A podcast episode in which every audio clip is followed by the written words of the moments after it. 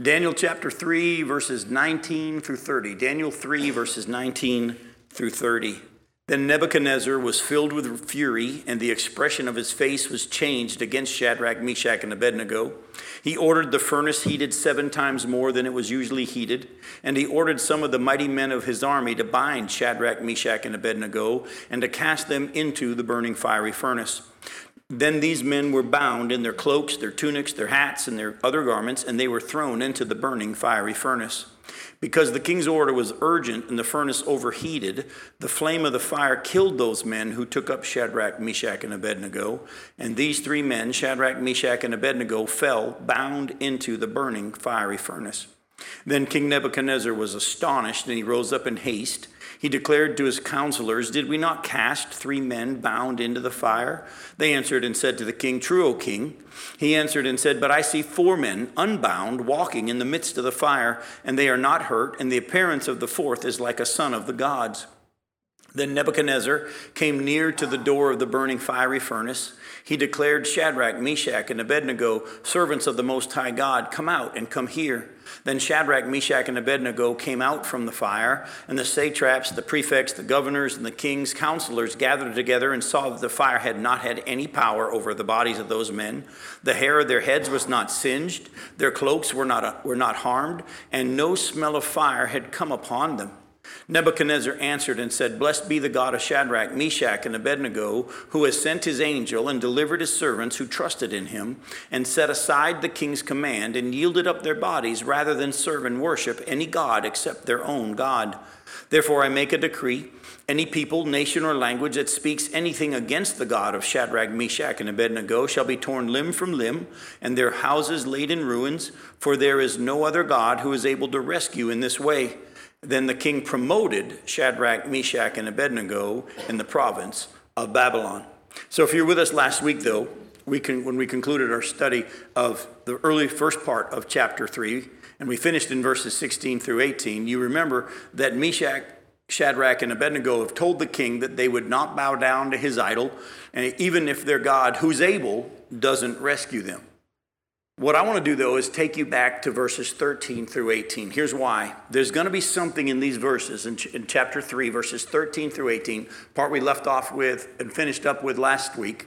There's something here in that that's going to be helping us in our study tonight of the second half of chapter 3 and will help us in the rest of our study of Daniel. So go back to Daniel chapter 3 and start in verse 13.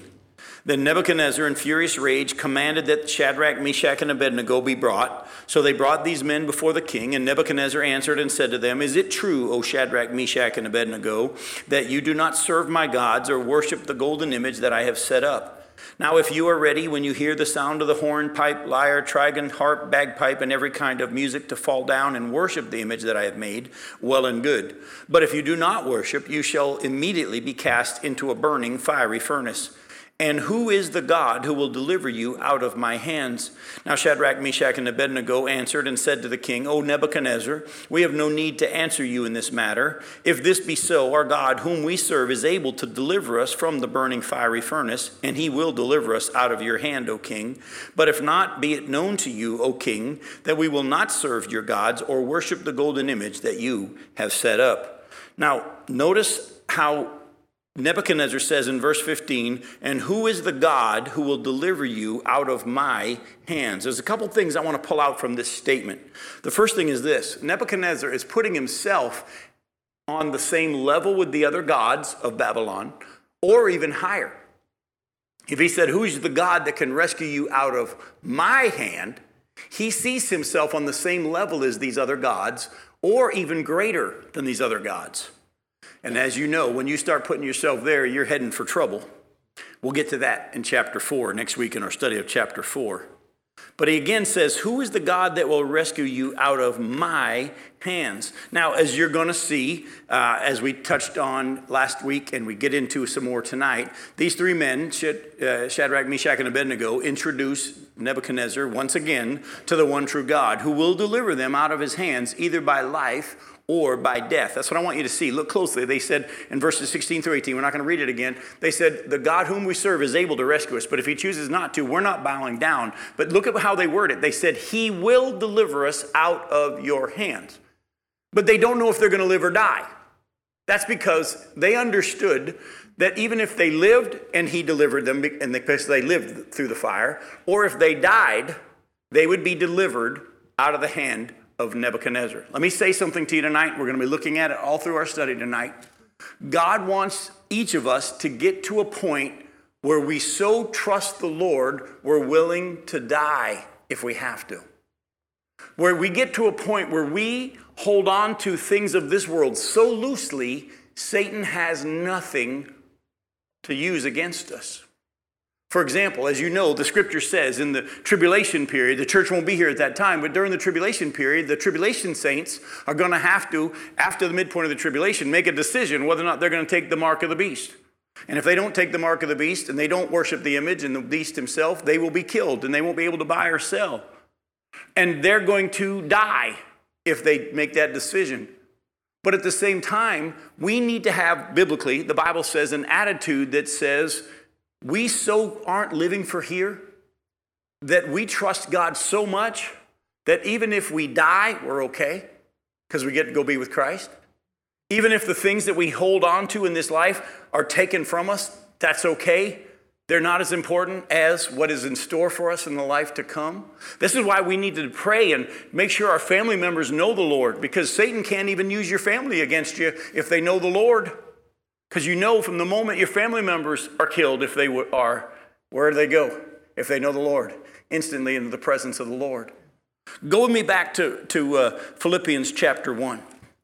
We ended up with this last week, and I just kind of kind of I felt like I hit it a little quick, and I want to make sure that we kind of let this truth sink in. Now, by the end of Philippians chapter 1, Paul starts to realize that he's going to stay in the body. But when he begins to write what he's writing, and you see in chapter 1, verses 19 through 23, he's not sure if he's going to live or die. But look at how he words it. It sounds just like the words of Shadrach, Meshach, and Abednego.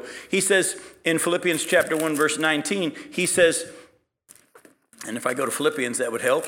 There we go. Philippians 1, verse 19, Paul says, For I know that through your prayers and the help of the Spirit of Jesus Christ, this will turn out for my deliverance as it is my eager expectation and hope that I will not at all be ashamed, but that with full courage now, as always, Christ will be honored in my body, whether by life or by death.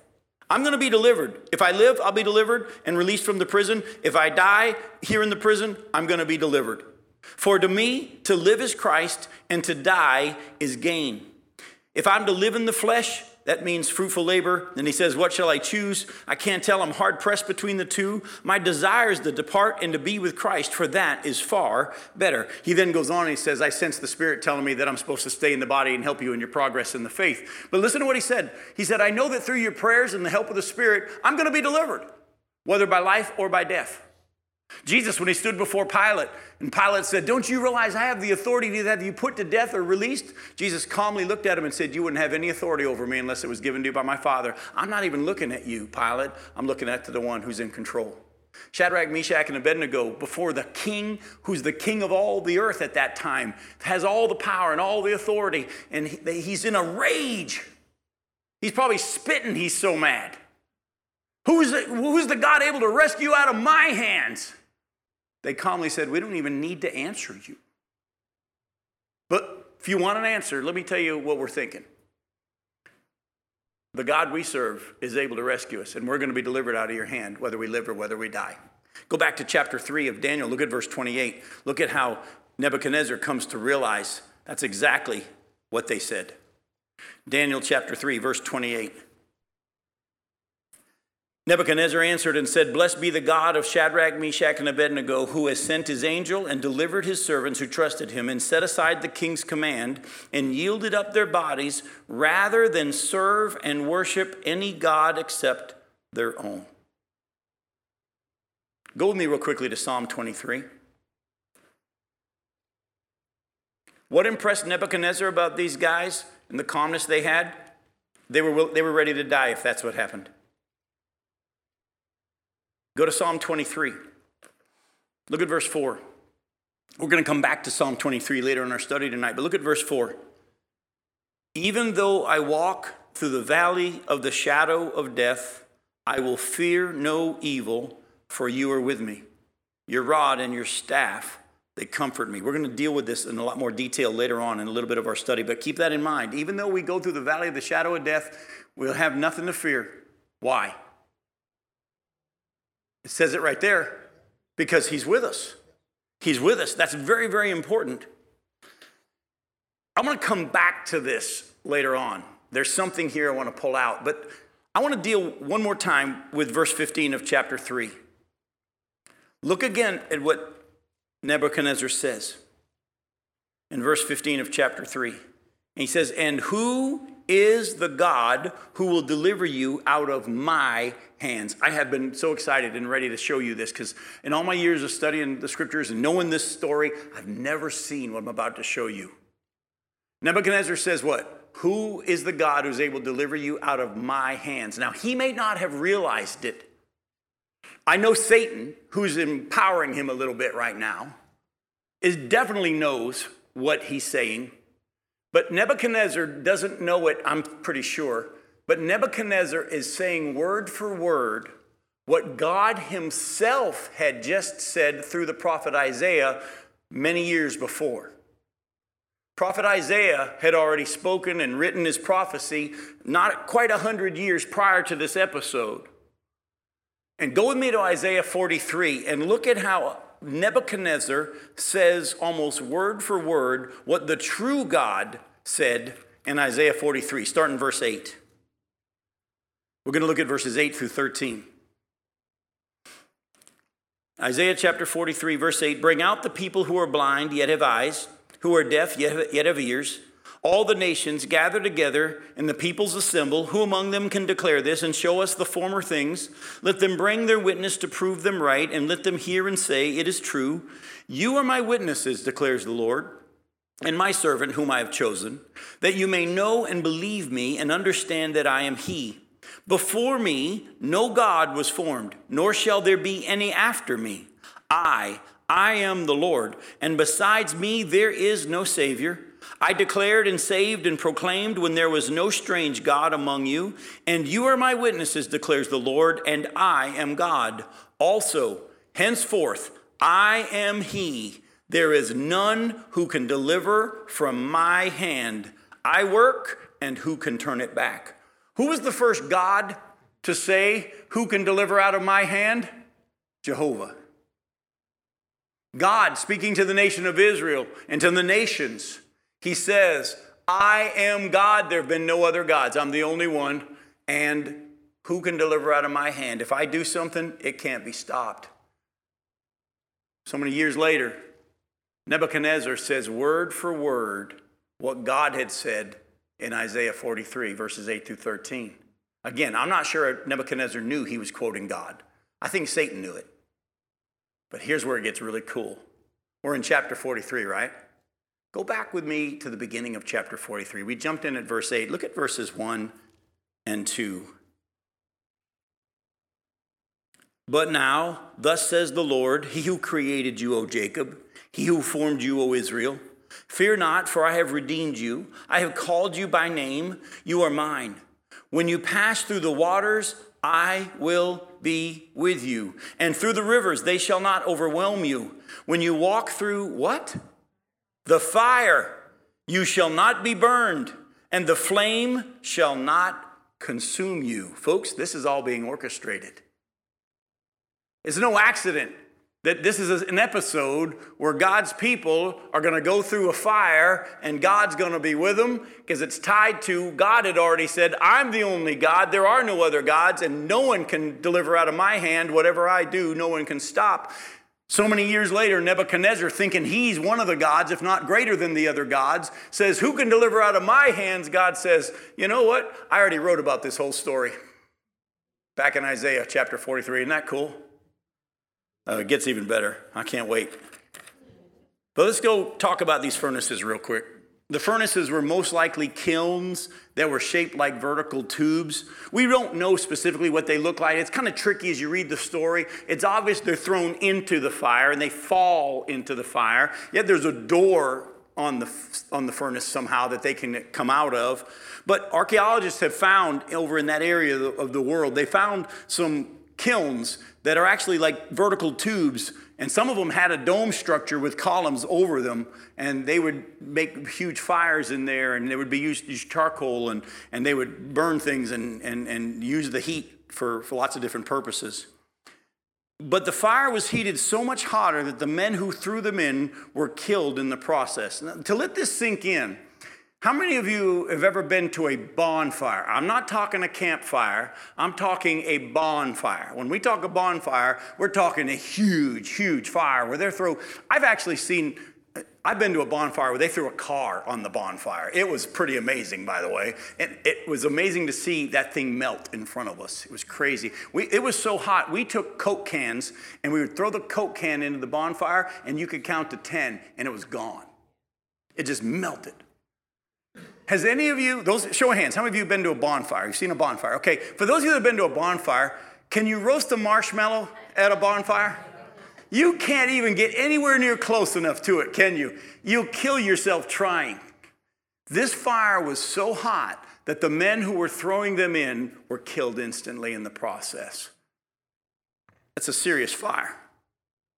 But the Bible says in verse, go back to Daniel 3, verses 21 through 23, they're fully clothed and they fall into this fire. Look at verses 21 through 23. Then these men were bound in their cloaks, their tunics, their hats, and their other garments, and they were thrown into the burning fiery furnace. And because the king's order was urgent and the furnace overheated, the flame of the fire killed those men who took up Shadrach, Meshach, and Abednego. And these three men, Shadrach, Meshach, and Abednego, fell bound into the burning fiery furnace. So, are they in control of their descent? No. If you've ever, if you've ever fallen, I mean, fallen, fallen off a ladder, off a roof. I've done both, by the way. You have no control over your descent and how you land. You wish you could, but you really don't. In the same way, these guys are thrown into the fire. They're falling and they're bound. They have no ability to even use their arms or anything to, to right themselves. So they're obviously falling into the fire. Yet, when Nebuchadnezzar looks into the fire, the three men are not bound and they're walking around in the fire yet they're not alone. It, I love meditating on passages. If you and I had been thrown into a fire like this, and miraculously we weren't burned, what would you and I have done? Try to get out. Like, okay, it's not hurting, but let's get out of here, right? They're not in a hurry.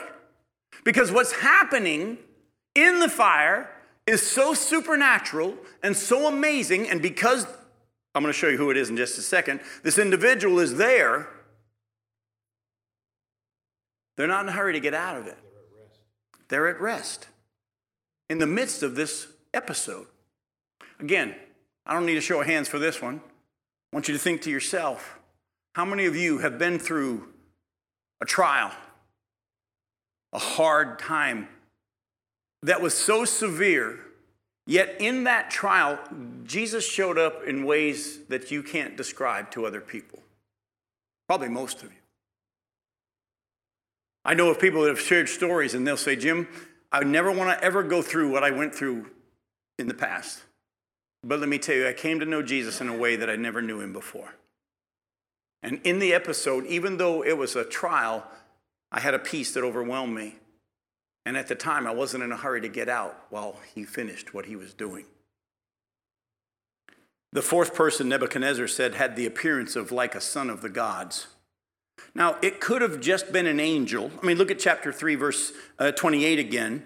Uh, Nebuchadnezzar answered and said, Blessed be the God of Shadrach, Meshach, and Abednego, who has sent his angel and delivered his servants who trusted in him and set aside the king's command and all. So Nebuchadnezzar used the word angel. It could have just been an angel. I don't want to take you there because of time. But in Hebrews chapter 1, verses 13 and 14, the Bible talks about angels and talks about how they're ministering servants sent to serve those who will inherit salvation. The Bible clearly shows us that God uses angels many times to come to the earth and, and to help and to minister. And Nebuchadnezzar does use the word angel, but I believe without question from a bunch of the scriptures we're going to look at tonight that this wasn't just an angel, that this was Jesus. Do you remember this whole episode is being orchestrated? God already kind of prophesied about it in, in Isaiah 43. Who said he would be there? God did. God said, I'll be there. Go to Revelation chapter 1. Go ahead. Revelation chapter 1. We're going to look at verses 1 and 2. Revelation 1, verses 1 and 2. I want you to see that the word angel can be used to refer to Jesus. The revelation of Jesus Christ, which God gave him to show to his servants the things that must soon take place, he made it known by sending his angel to his servant John, who bore witness to the word of God and to the testimony of Jesus Christ, even to all that he saw. So here it says that Jesus came and gave this message to John on the Isle of Patmos, but he's also described as an angel. We do know that it was Jesus that showed up on the Isle of Patmos. If you don't, go read Revelation a little more, and you'll see that when John turns around to hear who's speaking to him, he falls on his feet and begins, I mean, falls on his face and begins to worship him. And Jesus says, It's me. Go to Judges chapter 6.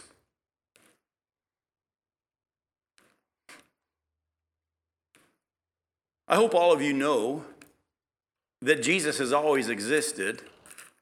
He didn't become Jesus when he was born of Mary. Now you say, Jim, of course, everybody knows that. Actually, you'd be surprised. I was a pastor in Chicago years and years ago when one of the members of the church, an 80 something year old man, had been a member the, of the church for 12 years. I showed up as a new pastor and I was preaching regularly, and he came to me one day and he said, I got a problem with you. And I said, What's that? He goes, You keep talking about Jesus like he's always existed. Jesus didn't even show up till he was born by, to, by Mary. I said, You need to come to my office with me real quick. And we went and sat down, and I took the time to walk him through and show him the scriptures, how Jesus has always existed. Colossians 1, nothing was made that hasn't been made by Jesus. John chapter 1 says the same thing. How Exodus says you're to bow to no one but God himself. Yet over here in Philippians chapter 2, every knee's going to bow to Jesus. Jesus has always existed, Jesus is God. And what was such a cool thing is to watch this man who's in his 80s who just thought Jesus was a really, really good man, and he was a church member. He gave his life to Jesus Christ there in my office at 80 something years old because he came to believe that Jesus is God. Go to Judges chapter 6, look at verses 11 through 16. It says, Now an angel of the Lord came and sat under the terebinth at Ophrah which belonged to Joash the Abiezrite, while his son Gideon was beating out wheat in the winepress to hide it from the Midianites. And the angel of the Lord appeared to him and said to him, The Lord is with you, O mighty man of valor. And Gideon said to him, Please, sir, if the Lord is with us, why then has all this happened to us? And where are all these his wonderful deeds that our fathers recounted to us, saying, Did not the Lord bring us up from Egypt? But now the Lord has forsaken us and given us into the hand of Midian. By the way, you can see in the conversation, Gideon thinks it's just an angel. And the Lord turned to him and said, Go in this might of yours and save Israel from the hand of Midian. Do, not I send you? And he said to him, Please, Lord, how can I save Israel? Because my clan is the weakest in Manasseh, and I'm the least in my father's house. And the Lord said to him, But, there it is again. You can see it again. I will be with you, and you shall strike the Midianites as one man. Jump down to verse 22. Then Gideon perceived that he was the angel of the Lord and Gideon said, Alas, O Lord God, for now I have seen the angel of the Lord face to face. But the Lord said to him, Peace be to you, do not fear, you shall not die. Then Gideon built an altar there to the Lord and called it, The Lord is Peace. To this, this day it still stands at Ophrah, which belongs to the Abiezrites. The whole time he's talking with his angel, he knows it's a visitor from heaven, but he doesn't know it's God himself. All of a sudden he realizes this is God. And he's afraid because they've been told whoever sees God will die. And God says, You're not going to die. You're not going to, you're not going to die. Jesus appeared many times before he took on flesh on the earth. And this is one of those times, I believe without question, that Jesus himself showed up in the fire with Shadrach, Meshach, and Abednego. Go back to Psalm 23. About a month or two ago, maybe more, I've lost track of time. I'm getting to that age where time's going faster and faster and faster. I want to look at Psalm 23 with you. About two, two or so months ago, God had me spend a long time meditating on Psalm 23, just staying there. And he began to show me so many cool things. I'm only going to pull a couple of things out tonight, but they tie with where we're going here. Look at, at Psalm 23, verses 1 through 6. David says, The Lord is my shepherd, I shall not want. He makes me lie down in green pastures. He leads me beside still waters. He restores my soul. He leads me in paths of righteousness for his name's sake. Even though I walk through the valley of the shadow of death, I will fear no evil, for you are with me. Your rod and your staff, they comfort me. You prepare a table before me in the presence of my enemies. You anoint my head with oil. My cup overflows. Surely goodness and mercy shall follow me all the days of my life, and I shall dwell in the house of the Lord forever. Look closely at the pronouns. David is talking about the Lord in the he, he, he format, if you will. And it changes to you. Folks, I, I, that's what I want. I'm praying for us tonight, those of us that are here, those that are listening right now, that our relationship with God would move from a theology to a personal experience. It's one thing to study about God, it's one thing to study about God and to be able to get the right answer if you're given a test about God. It's another thing to know it personally. David says, The Lord's my shepherd. I shall not want. He makes me lie down. He leads me. He does these things. But then it turns to, I'm going to be okay because you are with me. It moves from theology to personal experience. But look closely at what he says here. He says, He leads me. Well, let me back up. He makes me lie down in green pastures. Have any of you ever had a really good nap on a lawn one day on a summer day? Have you ever done that? Probably some of the best nap you could ever have. It's just go get in the green grass somewhere and lay down and have a great nap. Then it says he leads us by still waters. That's wonderful. Then he leads us in paths of righteousness for his name's sake. Man, that sounds so cool. And look at the very next verse. Though I walk through the valley of the shadow of death. Hang on for a second. Whoa, whoa, whoa, whoa, whoa. How'd we end up in the valley of the shadow of death? I thought he was leading me by green pastures and, and still waters. I thought he was restoring my soul. How'd we end up in the, in the valley of the shadow of death? The answer is in the verse. He leads me in paths of righteousness for his name's sake. Listen to me very carefully, and this is where we're going to go tonight in the time we have left. The paths of righteousness for, name, for his name's sake are the trials and the tests that we're going to go through. Go with me to Hebrews chapter 12. Go to Hebrews chapter 12. Look at verses 5 through 11.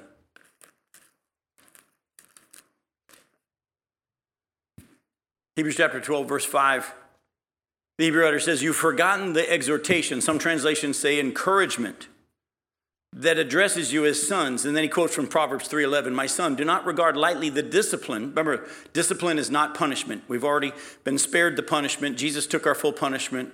A discipline is a, is a shaping, a molding. And as you're going to see, it's not always fun.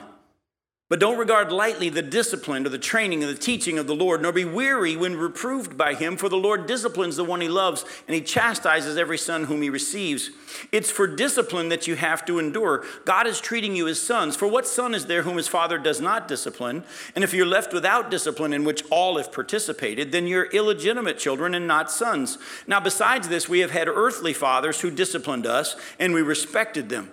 Shall we not much more be subject to the Father of spirits and live? For they, our earthly fathers, disciplined us for a short time as it seemed best to them, but He, God, disciplines us for our good, that we may share His holiness. For the moment, all discipline seems painful rather than pleasant, but later it yields the peaceful fruit of what? Righteousness to those who have been trained by it. Yes, there's going to be times that God takes you to the green pastures and lets you take a nap. Yeah, there's going to be times when He takes you by the still water and He says, take a drink and just rest. But a lot of times, if you want to be led in the paths of righteousness, you have to go through the valley of the shadow of death. That is who God is and what He does. It's a yeah. There's plenty of preachers preachers out there, and they're on TV, and they got big buildings, and there's lots of churches out there that will be full of people loving hearing the preaching. How you're not ever going to be sick, and you're supposed to be a millionaire, and God wants it to be all wonderful. That's not what the Bible teaches. Jesus himself said in John chapter 16, verse 33, In this world you will have tribulation, you will have trouble. But listen, but in me you'll have peace. Take heart, I've overcome the world. In John chapter 14, you don't have to turn there. In John chapter 14, verses uh, 18 through 20, Jesus says, I'm not going to leave you as orphans. I'm not going to leave you as orphans. I'm going to come to you. And in that day, you're going to realize that I'm in you and you're in me and I'm in the Father. You won't be left alone. Even though you go through the waters, it won't overwhelm you. If you go through the fire, I will be with you. Too many of us, unfortunately, when we go through trials, try to hang on as best we can, or we try to get out of it. Recently, God's been having me say some, to some people that I'm working with and, and walking them through some things. I say to them, I say, don't get off the operating table until he's done. By the way, as a pastor, I used to always say that whenever I'd go visit someone that was having surgery, I'd always say two things. The first thing I always told them was whenever you put that hospital gown on, the end is in sight. Let it sink in, all right? Especially for those people that are bigger.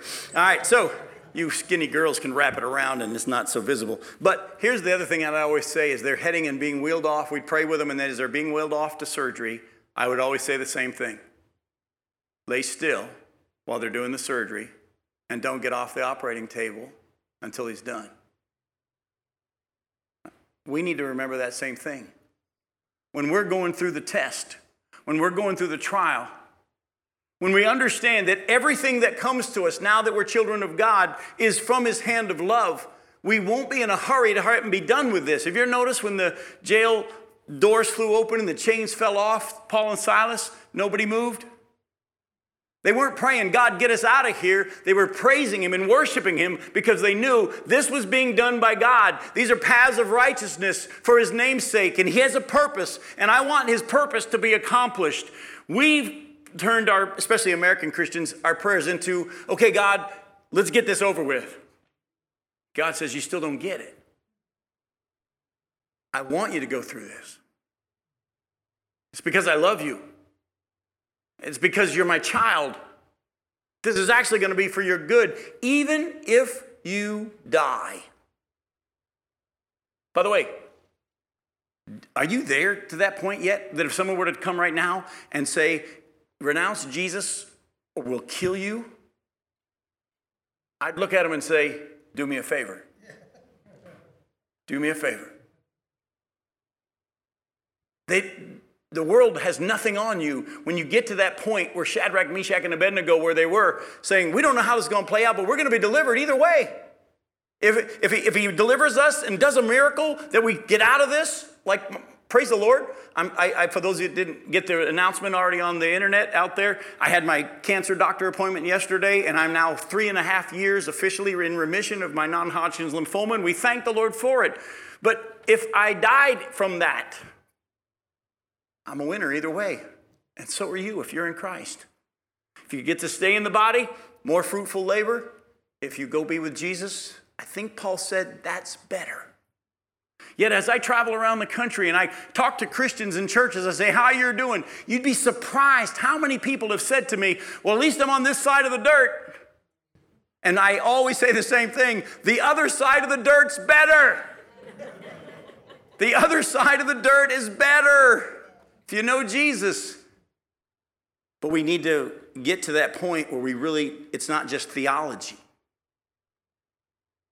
He'll be with me. You're with me. Now, I want to take this episode to talk to you about the trials by fire that we'll, we, we've touched on a little bit, but I want, to sh- I want you to see even some more from Scripture. God is a God who refines by fire. Now, you hopefully know that he uses fire also for judgment. We'll close with that tonight.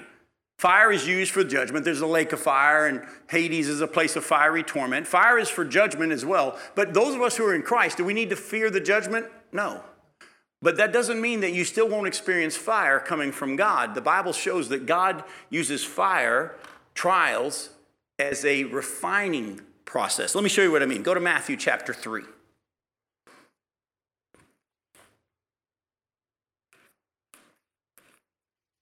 Matthew chapter 3. Look at verse 11. John the Baptist says, I baptize you with water for repentance, but he who comes after me is mightier than I, whose sandals I'm not worthy to carry. He will baptize you with the Holy Spirit and what? So, if I am interpreting this correctly, John the Baptist says the Holy Spirit will not only be given to you from God when you get saved, you're also going to get fire. Go with me to Malachi. You're in Matthew. Back up one book. Go to Malachi chapter 3. Look at verses 1 through 4. Malachi chapter 3, verses 1 through 4. Behold, I send my messenger, and he will prepare the way before me. This is speaking to John the Baptist. And the Lord whom you seek will suddenly come to his temple, and the messenger of the covenant in whom you delight. Behold, he is coming, says the Lord of hosts. But who can endure the day of his coming, and who can stand when he appears? For he is like a refiner's fire and a fuller's soap. He will sit as a refiner and a purifier of silver, and he will purify the sons of Levi and refine them like gold and silver, and they'll bring offerings in righteousness to the Lord. Then the offering of Judah and Jerusalem will be pleasing to the Lord, as in the days of old and as in former years. I hope you do know this. If you don't, let me just say this to you. In order to purify gold, you need to have a hotter fire than you do for purifying silver. I'm walking a pastor and his wife through a fiery trial right now. I'm actually going to be heading up to the church where they are, and they're actually on a sabbatical. They aren't going to be there, but there's an episode that's going on, and I'm heading up there this weekend to go try to be used of God to help bring healing in the church. And talking with the pastor and his wife, and to him, and speaking of him and his wife, and as he was sharing the struggles and what's happening and what all's going on, after listening to him for almost an hour, I said, I'm kind of excited for you. He goes, What? He goes, You're the first person that feels that way. I said, Listen to me very carefully. I said, I've come to realize over the years in the scriptures and from experience that God, those that God wants to use mightily, are the ones who go through the tougher trials. Paul was, uh, sorry, Ananias was told in Acts chapter 9 about Paul, I will show him how much he must suffer for my name. Did God use Paul mightily? But he went through a lot of trials, a lot of suffering. It was a major part of his whole life. All these disciples of Jesus, as far as we can tell from history, they were martyred for their faith. And I just told him, I said, unless you get off the operating table before the surgery's done, he's doing something in you, and you got to let this happen, you and your wife, so that what he wants to accomplish in you and through you down the road will be accomplished. But it, he wouldn't put you through what you're going through unless he had something big in mind but you got to stay on the operating table. Go to 1 Peter chapter 1. I want you to see from the scriptures that this has been there all along. 1 Peter chapter 1, we're going to look at verses 3 through 7.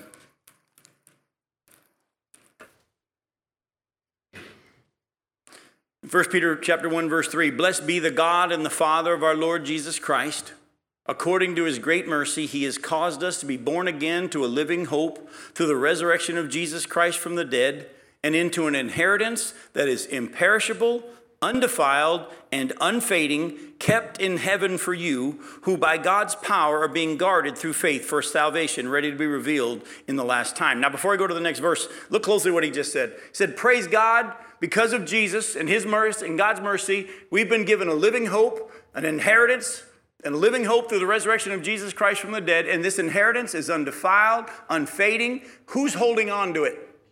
He is. Kept in heaven for you who are shielded by God's power through faith. Look at what he says next, though, in verse 6. In this we rejoice.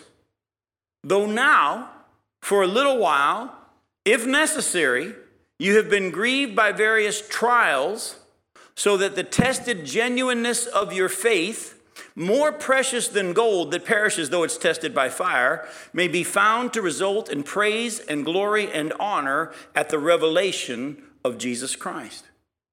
Do you see it? We all have no problem saying, Praise God, I'm saved. Praise God, I'm going to heaven when I die. Can you say, Praise God, I'm going through a trial? Because the Bible says that should be our attitude as well. That's why the Bible says, consider it all joy, First James chapter 1, verse 2. Consider it all joy, my brothers, when you face trials of different kind. Why? Because they're going to produce what God wants to produce. It is the valley of the shadow of death. That is the path of righteousness. You want to grow in your walk with the Lord? You have to go through these things. Jesus said in John chapter 15, every branch in me that's producing fruit, he what? Prunes so that it produces more fruit. And those of you that know anything about pruning, you cut it. I love how the Bible showed us in Daniel 3 that after this trial and God being there in the fire with them and walking them through it and doing something that was so amazing that people couldn't even explain, you don't even smell like smoke. The Bible says that Nebuchadnezzar promoted Shadrach, Meshach, and Abednego in the province of Babylon. Do you know who else promoted Shadrach, Meshach, and Abednego? God did. Folks, when you go through the trial, don't get off the operating table until he's done. Let the work be finished. Don't be in a hurry to get out of it. Don't spend all your time saying, Lord, take this away, take this away, take this away. Be willing to say, Lord, if you want to take it away, that's okay with me. There's nothing wrong with that prayer. Jesus prayed it. Nevertheless, if you desire for me to go through this, show up. I believe you will.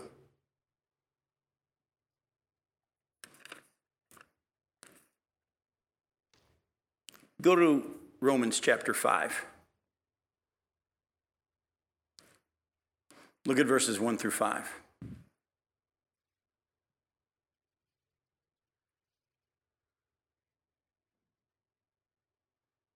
Therefore, since we have been justified by faith, we have peace with God through our Lord Jesus Christ. Through him we have also obtained access by faith into this grace in which we stand, and we rejoice in the hope of the glory of God. Not only this, but we also rejoice in our what? I'm going to stop you real quick. Do you? We're supposed to. If you really understand the truth of the Word of God, you will. You're supposed to. Listen to what he says. We not only rejoice in the fact we're going to go to heaven, we also rejoice in our sufferings, knowing that suffering produces endurance, and endurance produces character, and character produces hope. And hope doesn't put us to shame because God's love has been poured out into our hearts through the Holy Spirit, whom has been given to us. By the way, Shadrach, Meshach, and Abednego would have never experienced that visit from Jesus if they had said, We'll bow down. Yes, sir. Rejoice in sufferings doesn't mean that you like the suffering. No. It means that you put your eyes on God instead of the suffering. Great point, Glenn. The rejoicing in suffering is not that you say, I love this. No, you don't enjoy the suffering, but you put your eyes on God and you celebrate the fact that God's going to do something through this that's going to make me grow. It's going to produce glory for himself however he wants to. And we don't have to worry about figuring that all out. I've heard for too many years people say, and they, they love to quote Romans 8 28, which is great, how God will cause all things to work for good for those who love Him and are called according to His purpose. And I've seen too many people saying, hey, you know, I lost my child and so and so got saved at the funeral, so God made something good come out of it. You look at the context, by the way, of Romans 8, the context is heaven. Starting verse 18, Paul says, I consider that our present suffering is not worth being compared with the glory to be revealed. Creation is waiting in eager expectation for the sons of God to be revealed because creation has been put under a curse until the one who cursed it, which is God, is going to set it free. And then, not only that, we who have the first fruits of the Spirit grown inwardly, waiting for that day that we get our new bodies and the adoption as sons. And in the midst of all this, that same Holy Spirit, though, that has been given to us as a deposit guarantee, as a guarantee, He prays for us. And we don't even know how to pray. But he prays in accordance with the will of God. When you're going through something, you don't even know how to pray about it. God's already praying for you, and his reason and what his purposes are, are already being prayed for by the Holy Spirit. Give me a couple of, give you a couple of examples. When Jesus was on the cross, what was his prayer that he prayed out loud in front of everybody over and over? Father, forgive them. They don't know what they're doing. By the way, did the people ask for forgiveness? Did they know they needed forgiveness? Did they even know that's why Jesus was on the cross?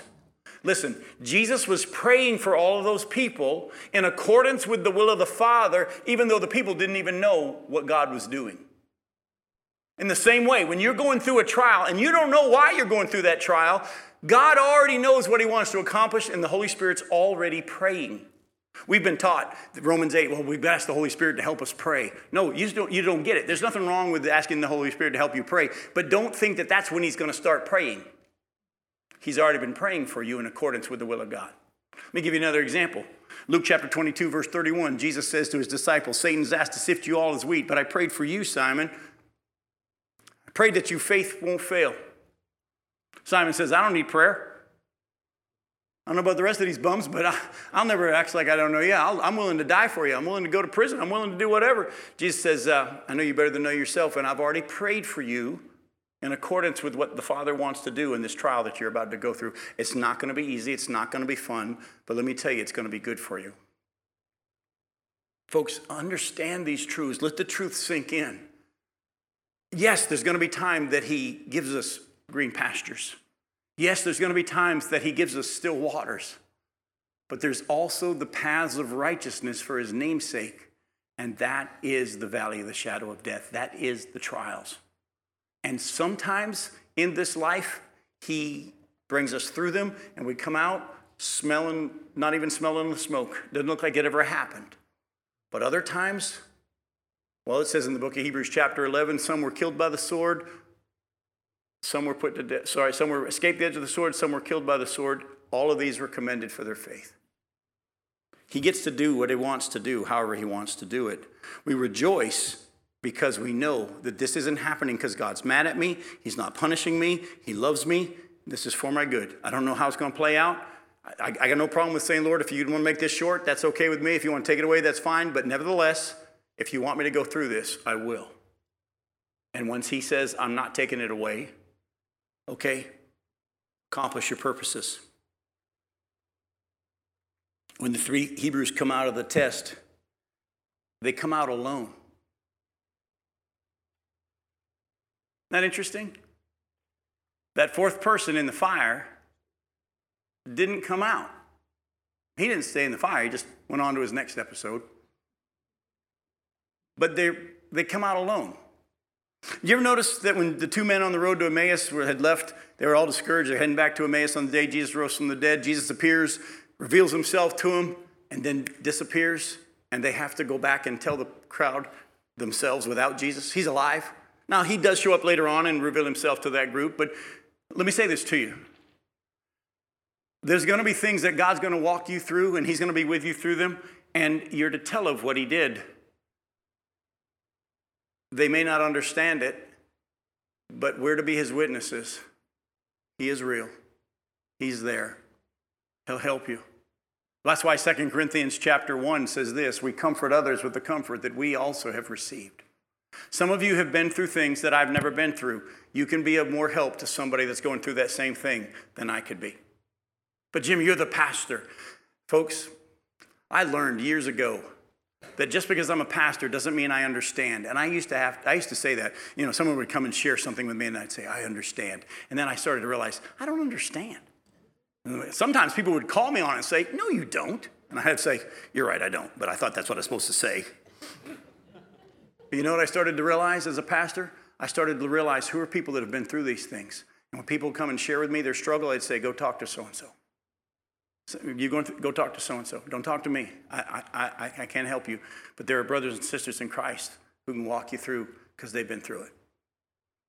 Some of you have been through some things you need to go tell people about. We're to proclaim his greatness. Go to 1 Peter again. Go to chapter 2. 1 Peter chapter 2. We were in chapter 1 earlier. Look at chapter 2. Look at verses 9 through 13. But you, 1 Peter 2, verse 9, are a chosen race, a royal priesthood, a holy nation, a people for his own possession, that you may proclaim the excellencies of him who called you out of darkness into his marvelous light. Once you were not a people, but now you are God's people. Once you had not received mercy, but now you have received mercy. Beloved, I urge you as sojourners and exiles to abstain from the passions of the flesh which wage war against your soul. Keep your conduct among the Gentiles honorable, so that when they speak evil against you or speak against you as evildoers, they may see your good deeds and glorify God on the day of visitation. Listen closely. Years ago, when I was pastor at First Baptist Indialantic, God began to teach me that a lot of the stuff that we expect the pastor to do wasn't really supposed to be done by the pastors. If you've ever read my book on the principle of God centered church, it's a whole chapter on how God designed the church to do the work, not the pastors. Pastors are supposed to be equipping the church to do the work. Actually, the Bible says in Ephesians chapter 4, verses 11 through 16. But over the years, we've expected the pastor. Someone's sick, call the pastor. Someone need to be saved, call the pastor. And we've expected the pastor to do the work of the ministry when the Bible actually says that the pastors are supposed to be feeding you the word so that you would go and minister and the body build itself up as each part does its work. So as I started to learn this, there just so happened to be at that time a young man who had been led to faith by a, another man in our church, a guy named Gary, had led this young man, Tim, to faith in Jesus Christ. And he came to our church, he got baptized, and it was just an amazing story and how the church, First Baptist Indialantic, loved on Tim. He was, he was from the drug parts of, of Melbourne, and he had dreadlocks. And when we baptized him, that was the first bath Tim had had in a long time. And after realize, white collar, First Baptist Indialantic, Tim didn't look like the rest of the congregation, but it was so neat to see the congregation just love on Tim. But just a few weeks, no more than a month or two after Tim got saved, Tim died of a seizure and it was time for his funeral, and God had me do something crazy, he said, I don't want you to preach Tim's funeral. I want you, I want you to have Gary preach it. Now, I'm not going to get into all the backstory behind that, but God made very clear to me that I wasn't not only supposed to not do it, I wasn't even supposed to be there. So Gary actually preached Tim's funeral. Gary comes to me and he says, do we still have Tim's baptism video? And I said, Yeah. He goes, I want Tim to preach at his own funeral. See, because back then, when everybody got baptized, baptistry was there, the big screen would come down and we would make a video ahead of time of them telling their story. Hello, my name's Tim. Here is how I came to know, believe in Jesus and trust him as my Savior. And we'd do that video, and then on that day they were baptized, the screen would come down, they would share their testimony, the screen would go up, and we'd baptize them. He said, we still got Tim's video. I want him to preach at his own funeral. And he said, I also don't want to call it a funeral. I want to call it a memorial service. And I want to, and he went and he made these little flyers where he went around and he, and he put up flyers all over. You know how bands will have a show somewhere on a back club or whatever, and they'll just staple up posters all over? He, he made posters with a picture of Tim, dreadlocks, dreadlocks and all, and it says memorial for Tim at such and such a time at First Baptist Indialantic. And he posted them all over Melbourne in the drug parts of town. Bunch of people came. Tim shared his own testimony from the grave his, and, and the video. And then Gary, by the way, Gary at that time worked for the IRS. He wasn't a preacher. But Gary got up and he shared the gospel. Seven people got saved at that funeral. And then the funeral director called me afterwards and he said, I got to tell you something. I said, What's that? He goes, I've done hundreds of funerals, and that's the first time I ever heard the gospel. I go, You've been to funerals that I've preached. He goes, Listen. He said, Whenever you stand up there in your suit with your reverend and your seminary degree, my attitude was, He's getting paid to say that. But when Gary got up there and he shared it, and he's not a preacher, I heard it. Folks, we're hurting the gospel by expecting the preachers to be telling everybody about what Jesus does when he walks us through the fire. You have been given a responsibility. You are part of this chosen race, aren't you? You're also a royal priesthood, then, a holy nation, a people for his own possession, that you may proclaim the excellencies of him who called you out of darkness into his marvelous light. We should be in the world but not smell like the world. And lastly, as we close tonight, I'm going to tell you something that you hopefully already know, but it'll probably make you feel better. Um, Satan himself is going to be cast into the fire, and Jesus won't show up. The Bible says in Revelation chapter 20, verses 7 through 15, that after the thousand years are over, that he's been bound, he's going to be released for a short period of time. He's going to tempt those who have been born during the millennial kingdom to come fight against Jesus. Jesus will destroy him with the breath of his mouth, and then the Bible says very clearly that Satan himself will be cast into the lake of fire, and he'll be tormented there day and night forever and ever, along with the false prophet and everybody else is thrown into the lake of fire. You know, the Bible says very clearly, well, instead of me quoting it, let's close with this verse. Go to 2 Peter chapter 2. Go to 2 Peter chapter 2, verses 4 through 9. Listen closely. I love this. This will be how we close tonight. 2 Peter 2, verses 4 through 9.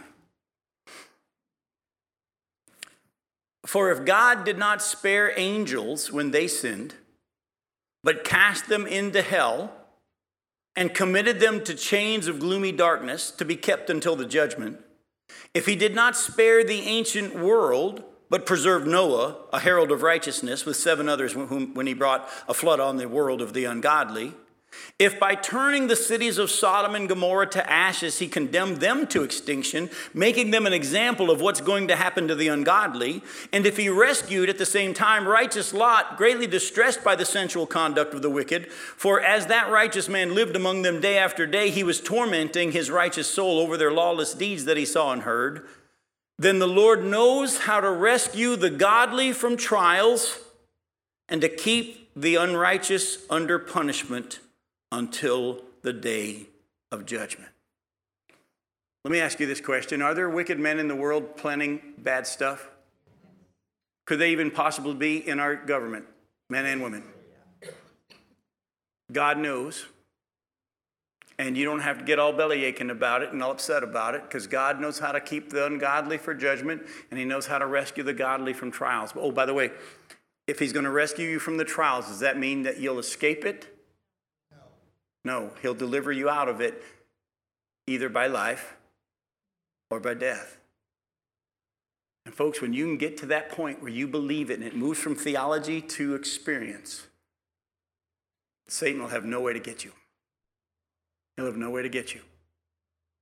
That's why the Bible says, says that those who have suffered in this life are done with sin. I love you. We'll see you next week.